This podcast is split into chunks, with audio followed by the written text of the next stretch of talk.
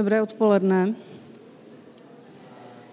Já vás tady vítám eh, na dalším semináři Festivalu United. Moje jméno je Kateřina Hodecová, jsem z Brna, pracuji v Transvolt Rádiu nebo v Rádiu 7, což je křesťanská rozhlasová stanice, takže zabýváme se sdílením evangelia ve všech možných různých eh, podobách a způsobech a snažíme se, aby to bylo eh, srozumitelné a relevantní pro současnou společnost.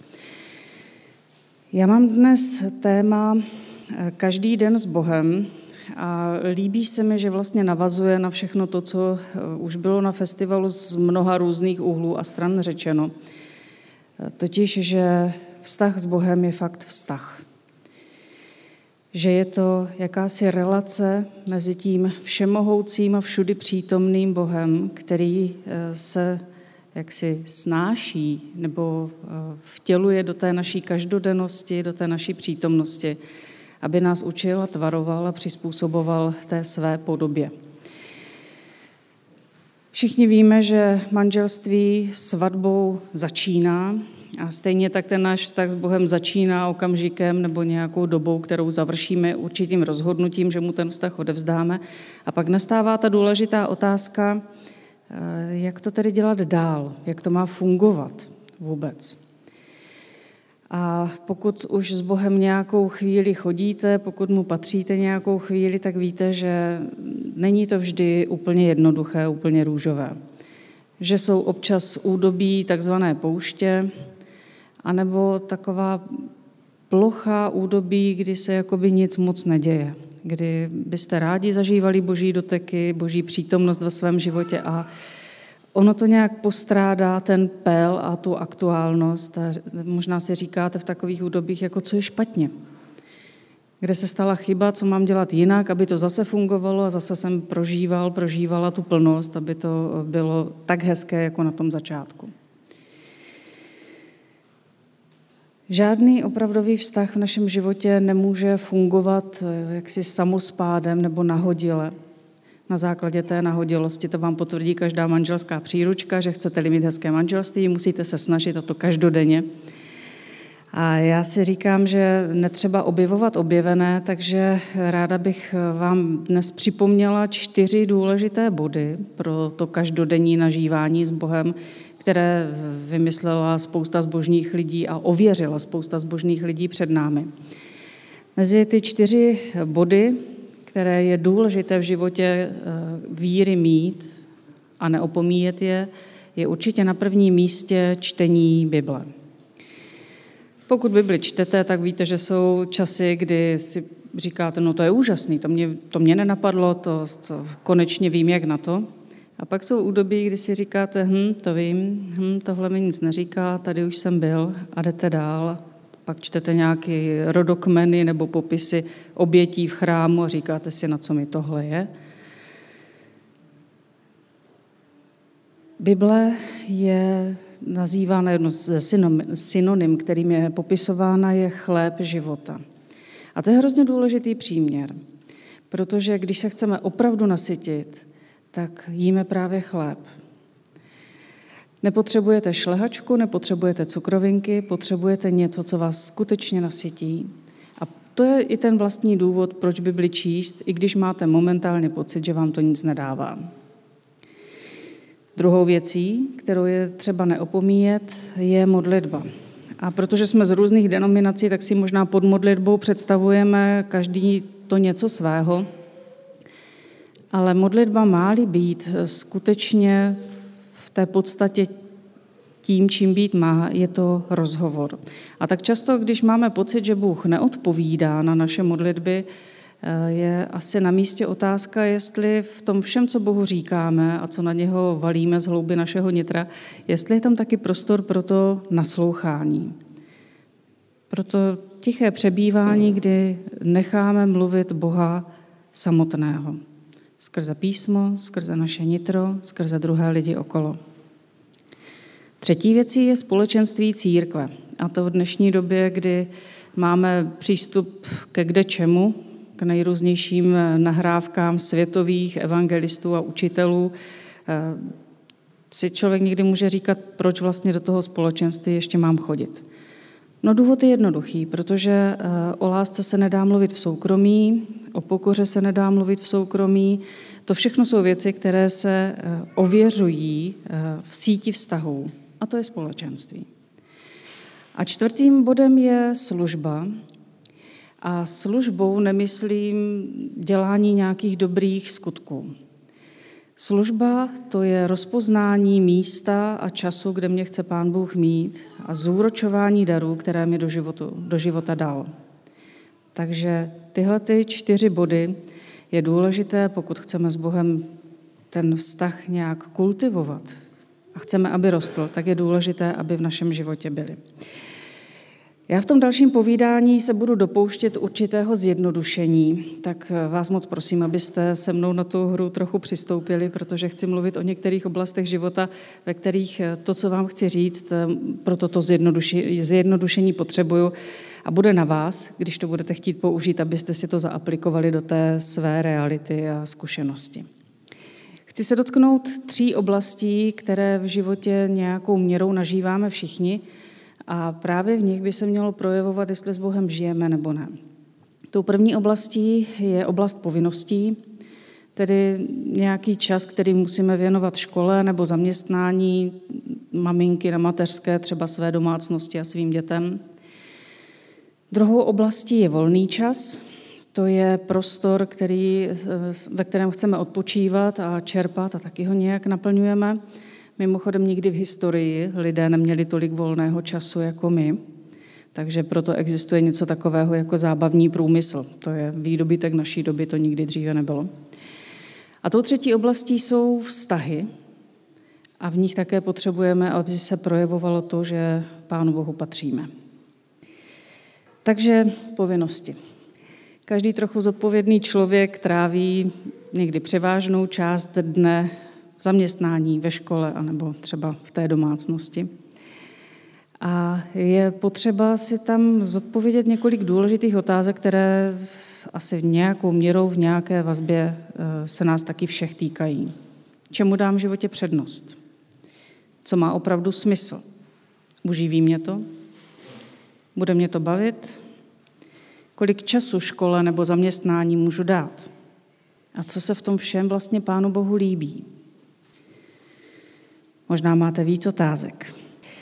Každopádně k jejich zodpovězení jsou potřeba minimálně takové tři úhly pohledu. Potřebujeme k tomu moudrost, potřebujeme vědět a znát naše priority a potřebujeme se také rozhodovat na základě určitých hodnot.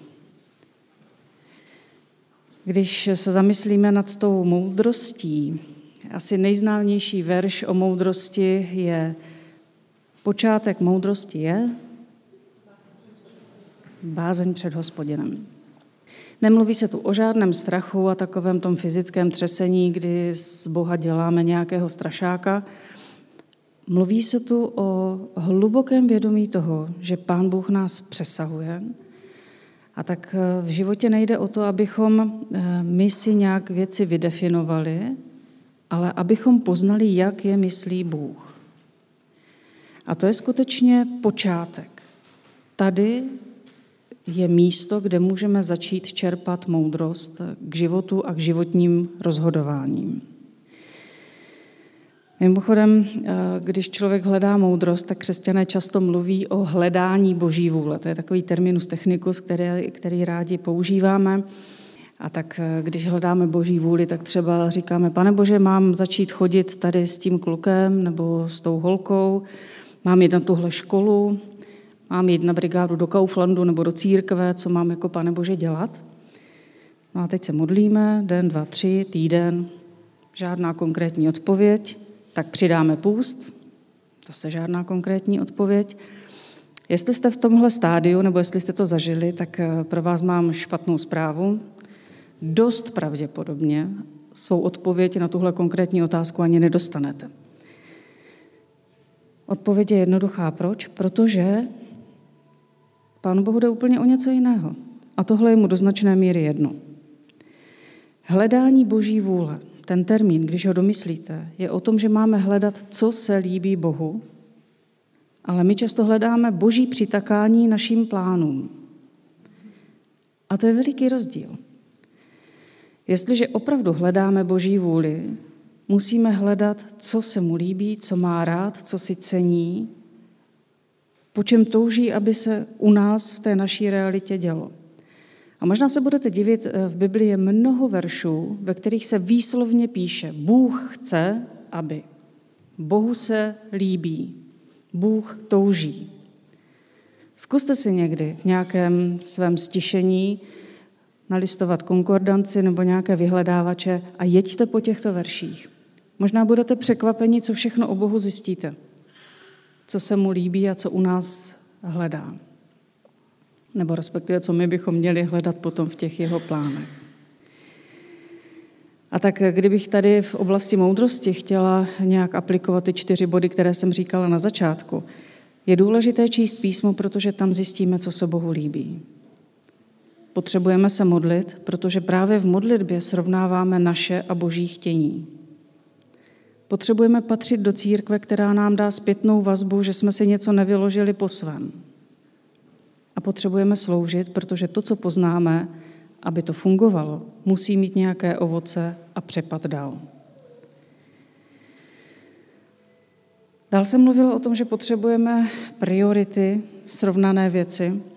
A tady bych ráda připomněla ten známý příběh Marie a Marty, těch dvou sester. Já mám eh, hluboké porozumění pro tu nešťastnou Martu, která to pak schytala trošku. Tady ta žena měla obrovský dar pohostinnosti. To nemá každý a Bible si tohoto daru velice váží. A tak když jednou jde Ježíš s učedníky okolo jejího domu a zastaví se, tak Marta zapne všechny senzory a snaží se, aby to teda fakt vypadalo a bylo všechno tak, jak má být, aby ty hosty, protože jsou to vzácní hosté, aby je uctila. No a když potřebujete pomoc, protože ono toho za chvilku bylo Martě nad hlavou, tak u koho ji hledáte? No u těch nejbližších. Jenomže Marie tam není. Marie sedí Ježíšovi u nohou, tráví tam ten krásný zbožný čas, kdy přijímá všechny ty pravdy, které Ježíš vyučuje a tak Marta trošku bouchne a jde za Ježíšem a říká, ty nemůžeš říct, ať mě pomůže, nevidíš, co tady mám práce. A Ježíš jí dává krásnou odpověď. A mi se moc líbí, že vůbec nezhodil tu Martinu starostlivost a péči, ale říká jí, staráš se o moc věcí, ale jenom jednoho je potřeba. A teď Marie volila, oč nepřijde.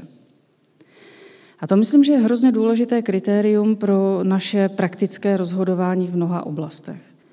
My opravdu potřebujeme volit to, o co nepřijdeme. Když si promítnete svých pár minulých rozhodování, volili jste, oč nepřijdete, nebo jste prostě pragmaticky vyřešili situaci a šli jste dál. Samozřejmě, že je to někdy potřeba, ale zároveň je nutné v životě sledovat to, co přidává tu nadhodnotu našim rozhodováním. No a když už mluvím o hodnotě, každá firma si dneska definuje nějaké svoje hodnoty, podle kterých potom jede a které vyznává jako to nosné ve své práci. Ježíš eh, a Pán Bůh nám taky před oči staví velikou hodnotu. Tu nejvyšší říká, buďte svatí, jako já jsem svatý. Když to domyslíte, to je nesmysl. Kdo může být svatý jako Bůh? Nikdo. Ale zároveň nám to Bůh říká, takže je tam něco, co potřebujeme chytit jako princip do svého života. Nějakou měrou to platit musí. Když mě můj muž požádal o ruku, tak eh, ve mně způsobil velikou bouři emocionální a já jsem následujícího půl roku brečela. Jiné ženy se možná zatetelí blahem a začnou si plánovat, jaké šaty si pořídí a kde se odehraje svatební hostina. Já jsem se propadla do naprostého zoufalství a brečela jsem půl roku opravdu. A to z jednoho prostého důvodu. Najednou jsem si uvědomila, že kam se ve své rodině podívám, tam to v manželství nefunguje. Já jsem opravdu ve své rodině neměla kolem sebe jeden jediný vztah, který by stál za to. Někteří se opravdu očividně podváděli, jiní o sobě velice škaredě mluvili, o nějaké úctě mezi těmi partnery nebo takovém tom příjemném nažívání skutečně nemohlo být ani řeči. A teď jsem se na to dívala a říkala jsem si, no tak to jsou moje geny, to, já k ním patřím, jak, jak já to zvládnu v manželství, když vidím kolem sebe všechno tohle. No, probrečela jsem se do eh, okamžiku, kdy mi pán Bůh zjevil jednu důležitou věc. Že to, co nezvládají lidi, nemůže být měřítko toho, co mi staví před oči on. A Bůh říká o manželství úplně jasné věci. To, co říká Bůh, musí být pro mě tím směrem, ne to, co lidi nezvládají. Z lidského úhlu pohledu je to možná idealismus. Z toho božího je to ideál, ke kterému máme směřovat, navzdory tomu, že se nám věci nedaří. My máme zrovna dneska s manželem výročí svatby, jsme spolu 23 let. A musím říct, že ani on není svatý, ani já nejsem svatá. To se nám nepovedlo ještě. Ale zároveň, chvála Bohu, musím říct, že jsme na té cestě daleko dál, než na tom začátku. Protože prostě rozhoduje ten směr. A když nemáme v životě směr, tak bloudíme. To je úplně jednoduchá logika. Nemáte cíl, bloudíte. A proto je potřeba si připomínat ty velké cíle, které nám Bůh dává a které nás přesahují, protože ty nám ukazují ten nejlepší směr. Mimochodem, já jsem tady řekla, že nejsme svatí ani já, ani můj muž a tady bych se chtěla zastavit u jedné věci. Ono, nechtěla bych, aby to vyznělo, že je, že je možné nebo dobré jenom tak mávat rukou nad věcmi, které se nám v životě nedaří. I o tom mluví Bible velice jasně a konkrétně a my se musíme naučit s hříchem pracovat biblickým způsobem. Jako lidé inklinujeme k extrémům, buď nad tím mávnem rukou, že to dělají všichni, nebo to není tak hrozný, anebo to zveličíme a necháme, aby nás ten pocit viny úplně převálcoval. Ani jedno není biblické.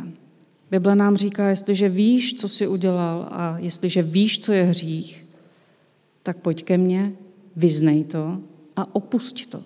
Přijmi moje odpuštění a pojď dál. A co můžeš, to změň. Proto znovu musíme číst Bibli, musíme se modlit, musíme být ve společenství a máme sloužit, protože to všechno eh, uvádí ty věci do rovnováhy. Tolik tedy k povinnostem. Teď volný čas. Já už jsem tady říkala, že to je celý průmysl zábavný, protože potřebujeme ten čas něčím zaplnit. Máme tolik vymožeností, které nám dělají veliký prostor volného času. A tak opravdu nastává otázka, co s ním. A protože je mnoho možností, tak se z toho snažíme mnoho stihnout a z volného času se pomalu stává taková velmi dynamická část našeho života, ve které eh, běháme od jednoho k druhému. Ve výsledku se vlastně vůbec necítíme odpočinutí, ale máme za sebou hodně zážitků. Bible nás opět zastavuje a já bych chtěla připomenout jeden verš, který mám moc ráda a který mi rezonuje už spoustu let a znova v něm nacházím eh, nové a nové roviny. V žalmu 65. se píše, stišením se sluší tebe chválit. Stišení je to dáno do souvislosti s chválou Boha. A to je hrozně důležité pro naše vnímání, protože někdy i chválu vnímáme jako produkci zvuků a někdy dokonce hluku. Ale tady je řeč o stišení, kterou se chválí hospodin. Nevím, jestli je ten pojem úplně srozumitelný. Každý si pod ním možná zase představujeme něco svého. Ježíš víme, že často odcházel do samoty, různě trávil noci na horách, kde se modlil, dokonce byl 40 dnů na poušti, to si vůbec neumím představit. Čerpal z té samoty a i my potřebujeme po jeho vzoru čas, kdy se prostě uchýlíme do nějakého oddělení od lidí, ale taky od všech virtuálních sítí a podnětů zvenku. Ale když to uděláme, tak zjistíme, že samota není to též, co stišení a tichost. Protože až je člověk sám, tak najednou zjistí, co mu všechno v té hlavě běží, nebo v srdci.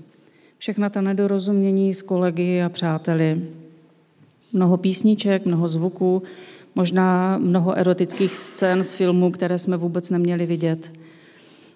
Mnoho a mnoho věcí, které najednou nejdou zastavit. A tak člověk eh, docela často spanikaří a, a radši si zase něco rychle pustí, aby tady ten hluk vnitřní ze života vytěsnil. Ale tak jako eh, se nedá nahradit jakoby planý čas čtení Bible jinak než čtením Bible, tak se nenaučíme být v tichu jinak, než že v tom tichu programově budeme zůstávat. A časem se to naše srdce i mysl uklidní a časem skutečně zažijeme ten zázrak toho stišení jako velikého prostoru pro setkání s Bohem. Až se uklidní naše srdce a mysl, tak zažijeme veliký prostor, který, ve kterém se pro vás osobně mohou dít zázraky. Možná to nejsou ty zázraky, které uvidí lidi z vnějšku, aby je nějak ohodnotili, ale pro vás osobně to bude setkání s Bohem a intenzivní boží dotek. Taky jsem tu už mluvila o zábavě, a prosím, rozumějte mi dobře. Já vůbec nelobuju za žádné smutné křesťanství, které neustále řečí, řeší nějaké světové bolesti a katastrofy a nebezpečí a ohrožení, nic takového. Křesťanství z podstaty je radostná věc.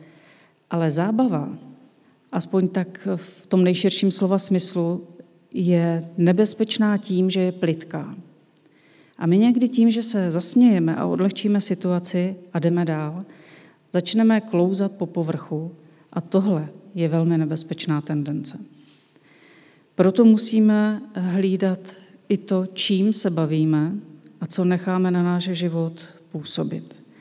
Protože když se spokojíme s plitkostí, tak to má přímý vliv na naši budoucnost. Náš dnešek ovlivňuje naši budoucnost. A jestli máte nějaké sny, jestli si říkáte, kde chcete být za deset let, až se ohlídnete, tak dneškem to můžete ovlivnit.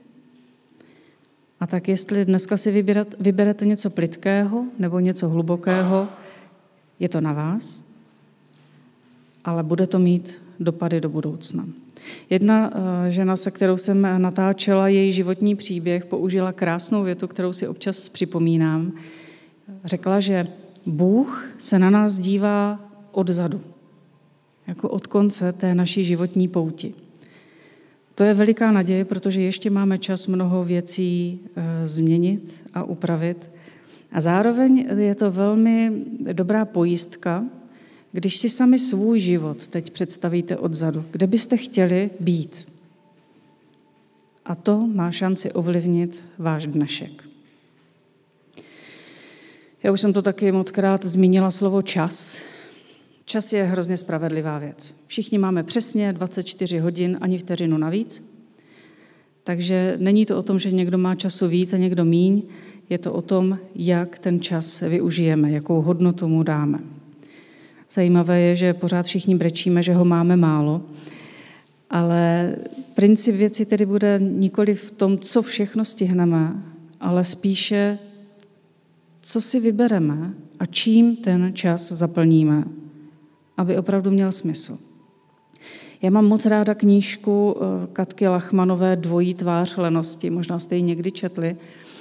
Eh, tam eh, se mi úplně otevřel nový svět, když jsem zjistila, že lidé, co mají našlapaný diáře a co jdou z akce do akce a pořád jsou jako ve službě a v nějaké práci, že to vůbec není o tom, že jsou pilní, ale přesně naopak, že jsou líní, a líní jsou proto, že si neudělají čas na to, aby ten svůj diář probrali.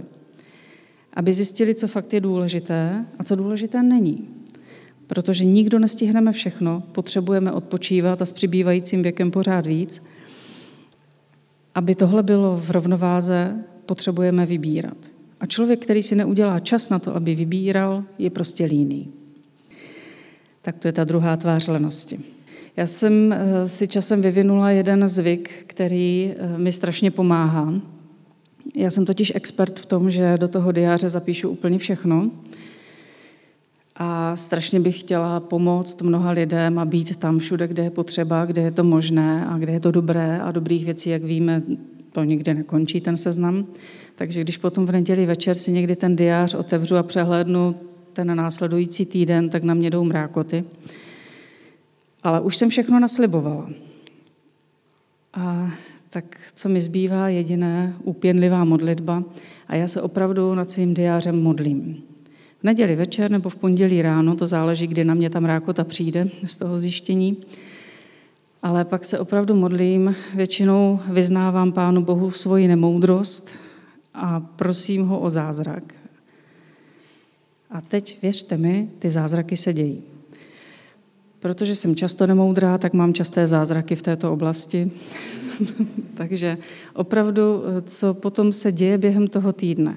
Jak se mi přeskupí domluvené schůzky a různá natáčení, služební cesty, příjezdy hostů do vysílání, osobní věci a schůzky. Často je to neuvěřitelné. Nikdy bych to tak nevymyslela, ale v tom seskládaném božím rytmu najednou zjišťuju, že mám čas jít ještě na procházku nebo stihnu věci, které už jsem zabalila a myslela jsem si, že na ně vůbec nepřijde. Dokonce mám hezkou zkušenost, čekali jsme hosta do vysílání, který potřeboval dojet na čas, jednalo se o přímý přenos. A on, když nám volal z toho místa, kde byl, jel po D1, to vám nemusím ličit, v jakém je to stavu, tak eh, to měl asi hodinu a půl spoždění. Nebylo možné, reálně nebylo možné tu vzdálenost stihnout ani kdyby jel 180, což nemohl. Tak jsme se v Brně, začali modlit a on opravdu dojel.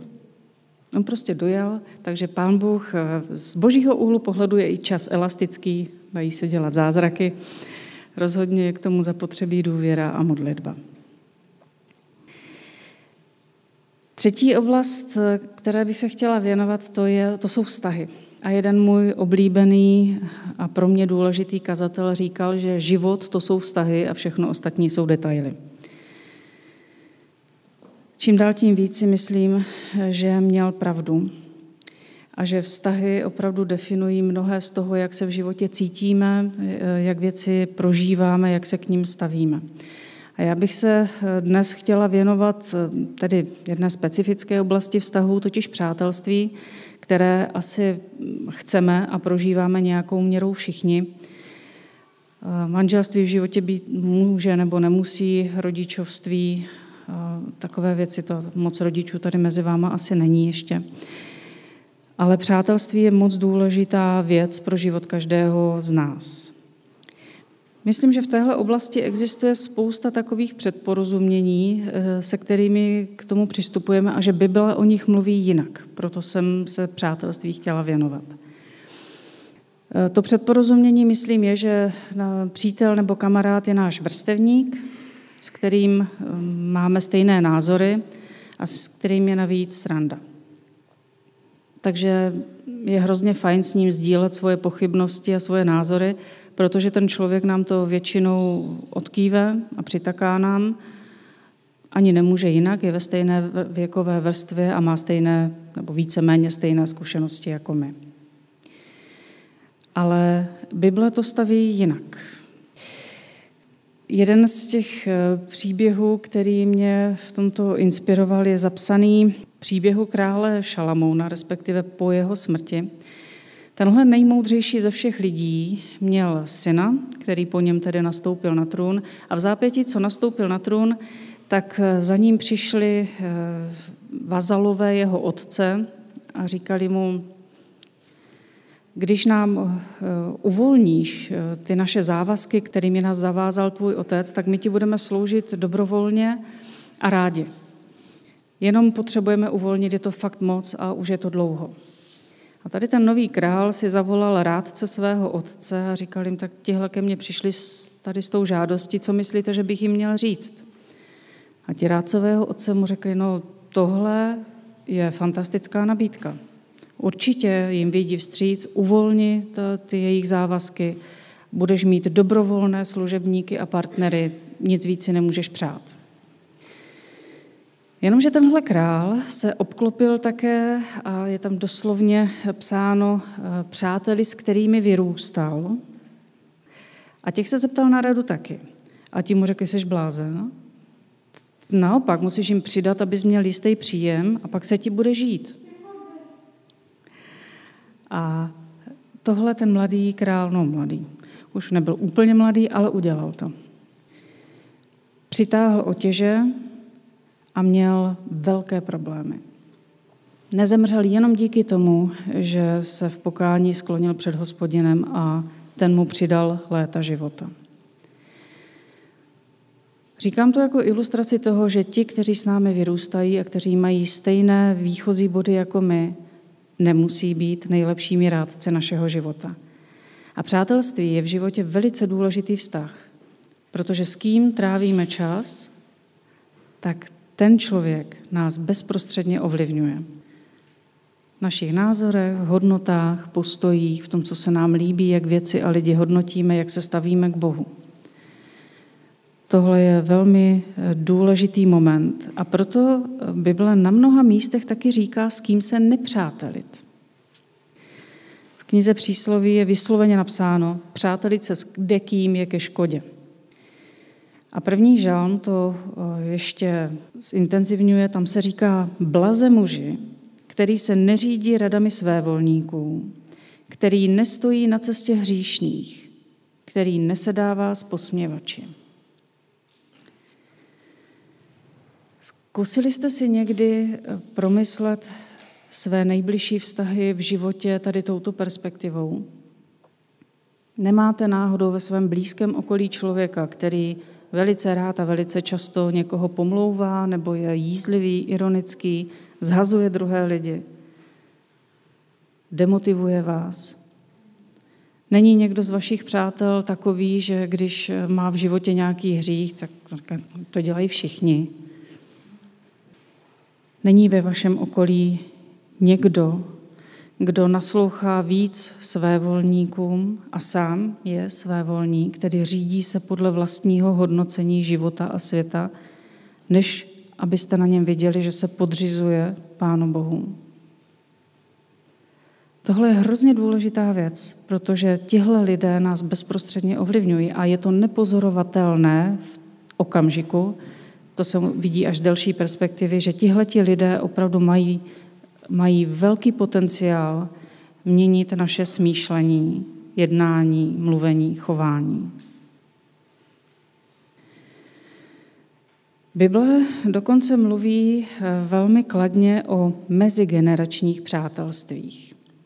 A to je něco, co taky nabourává to naši základní představu a to kliše.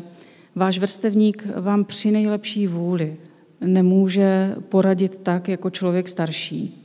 Prostě protože má stejný výchozí bod jako vy. A já mám to veliké štěstí, že eh, mám v životě člověka o generaci staršího. Eh, možná někteří znáte Marii Friedrichovou, eh, žena, která fakt miluje Boha celým svým srdcem, napsala několik knih. A my nejsme přítelkyně ve smyslu, že bychom si každý den psali nebo sdíleli nějaké úplně detaily ze svého života. Ale kdykoliv se potkáme, vždycky mluvíme o důležitých a hlubokých věcech. Vím, že kdybych měla opravdu potíž v životě, tak ona se za mě bude intenzivně modlit a bude hledat nějakou radu od Boha pro mě a řekne mi A taky mě úplně klidně setře a pokárá, když uvidí, že si někdy přizpůsobuju tu realitu sama sobě. Napomene mě, když bude vědět, že hřeším.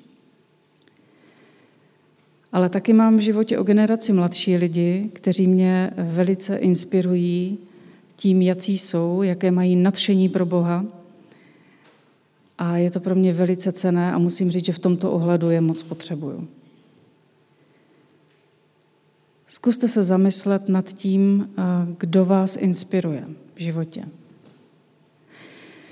Jedna žena, jmenuje se Dee Brenton, napsala zajímavou knihu o přátelství a tam eh, napsala věc, která mě velmi teda zaujala. Říkala, že přátelé si máme hledat, o tom jsme tady mluvili, ne tedy přátelice s kdekým, ale skutečně hledat. A říkala, že máme hledat básníky, přemožitele obrů a světce. Jsou to tři obrazy lidí, kteří by nás měli a mohli v životě inspirovat k dobrým věcem.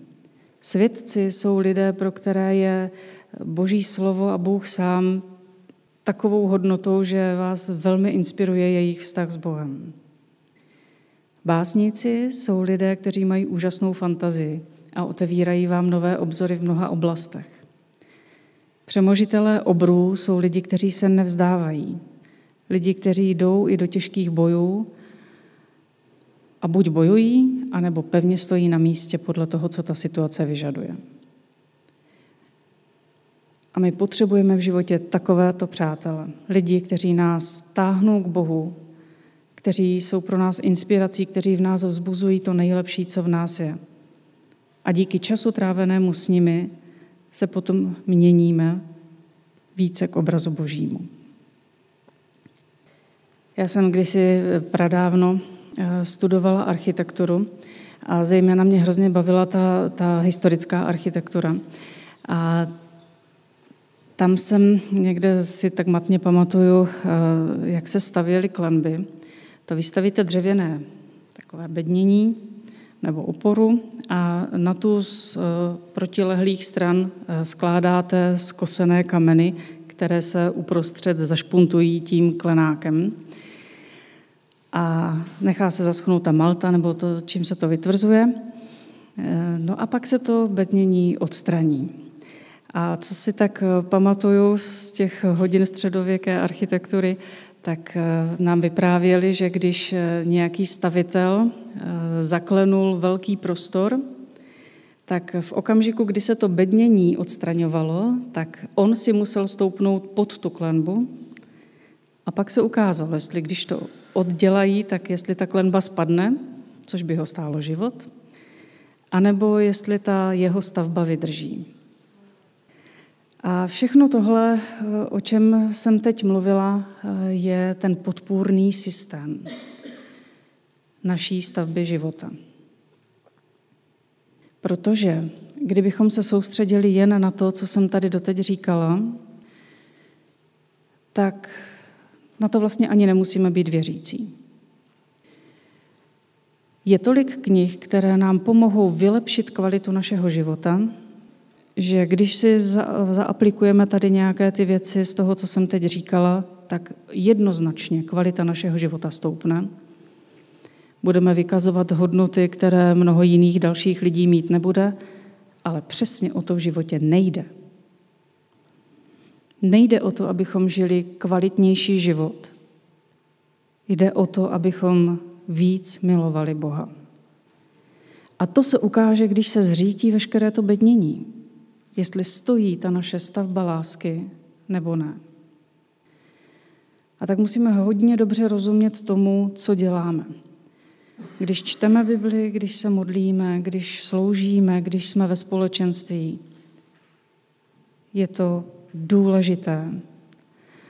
Jsou situace v životě, kdy tahle opora nás nese, ale je to jenom opora. A jednoho krásného dne bude stržena a ukáže se, jestli ta naše klenba stojí, drží, jestli se nezřítila. Jak budovat vztah lásky k Bohu? Někdy jsou takové vlny, že se rozplýváme štěstím a chodíme metr nad zemí. A jindy jsou údobí, kdy je nám těžko a kdy opravdu jako by Bůh nebyl. Aspoň tak nám to říkají naše pocity. Ale zkusme teď rozlišit mezi dvěma pojmy, je to takové pracovní rozlišení. Pocity nebo city a vnímání. Náš život nemůže stát na tom, jestli Boha cítíme nebo necítíme. Jestli máme nějaké euforické dojmy z toho, že se nás dotýká a že se dějí nějaké vnější věci. Ale vírou můžeme vycvičit své srdce tak, že budeme vnímat, že Bůh je s námi, i když je nám pocitově velice těžko. A to je něco, co se musíme naučit právě pro tu stálost a pevnost. Bůh nás provádí různými údobími našeho života. Nevždy je to růžové, ale všechna ta údobí jsou důležitá a podstatná pokud nepanikaříme, pokud nestavíme naši víru na těch pocitech. Vnímat Boha lze i v těžkostech. A pokud tohle údobí trvá dlouho, je dobré se zamyslet, to údobí nějaké prázdnoty, myslím. Je dobré se zamyslet nad tím, proč. Možná máme v životě nějaký hřích, který si nechceme přiznat. Možná je potřeba někomu odpustit. Možná je potřeba udělat jakoukoliv praktickou věc. Ale pak je ještě také údobí, kdy pomíne ta první láska a říkáme si, jak ji nabít zpátky. A asi víte, že v úvodu zjevení Janova píše anděl sedmi církvím eh, dopisy a jeden z nich je do Efezu a tam právě tohle ten anděl eh, té církvi vytýká. Děláš tohle, tohle, tohle dobře, ale to mám proti tobě, že už nemáš tu první lásku. A v tom první vnímání to máme tak, že si říkáme, no první láska je první láska, ta přece nejde vrátit. Ale to by to ten anděl té církvi nevytýkal. O čem je první láska? O tom vydání, o tom nadšení, o té bezprostřednosti, o té touze. A jestliže anděl vytýká, že tu první lásku nemáme, musí se s tím dát něco dělat. A když budete číst jenom o verš dál, dočtete se co? Tam se píše, navrať se k prvním skutkům lásky. Dělej to, co víš, že prospívalo tvému vztahu s Bohem. A první láska se dostaví. A tak to, k čemu dnes mířím, je nezaměňujme stavbu našeho života s tím, co jí zatím drží a pomáhá stavět. Jednou veškeré opory budou strženy a ukáže se ta naše stavba ve své pevnosti, ale taky nahotě. A tak my musíme zkoumat daleko víc to, než jak máme různé věci dělat a kdy je máme dělat a jakým způsobem. Musíme více přemýšlet a soustředit se, co stavíme, komu to stavíme. A to je to, co rozhoduje. Já jsem moc ráda, že letošní United má podtitul Srdeční záležitost. Má-li být náš život křesťanů k čemu? Musí pro nás být Bůh srdeční záležitost. Tak kež vám v tom Pán Bůh požehná, abyste tohle uměli vždycky dobře rozlišovat. Jestli máte nějaké otázky, pokud budu vědět odpověď, ráda odpovím. Jestli ne, tak bych se za vás teď ráda modlila. Otázky nejsou, modlím se. Drahý Otče, děkujeme za to, že se nás k sobě přitáhl těmi svými provázky milování. Děkujeme za to, že víme, že nikdo a nic nás nemůže vytrhnout z tvé ruky, že tvoje láska je daleko větší, než si umíme představit. A zároveň děkujeme, že ji smíme každý den poznávat. Moc tě prosím, aby si každého z nás vedl tak, že budeme dobře rozlišovat, co jenom pomáhá našemu vztahu s Bohem abychom tam neinvestovali moc pozornosti a sil, ale abychom se opravdu soustředili hlavně na tebe samotného. A děkujeme, že i my jsme pro tebe drazí jako zřítelnice tvého oka. Děkujeme, že jsi na nás citlivý. Děkujeme, že nás opravdu eh, ostříháš a chráníš, protože jsi Bůh a dobrý Bůh. Děkujeme za to, že se s nám dal poznat a děkujeme tě za Pána Ježíše, který za nás umíral na kříži a my tak můžeme znovu do té tvé otcovské náruče. Amen.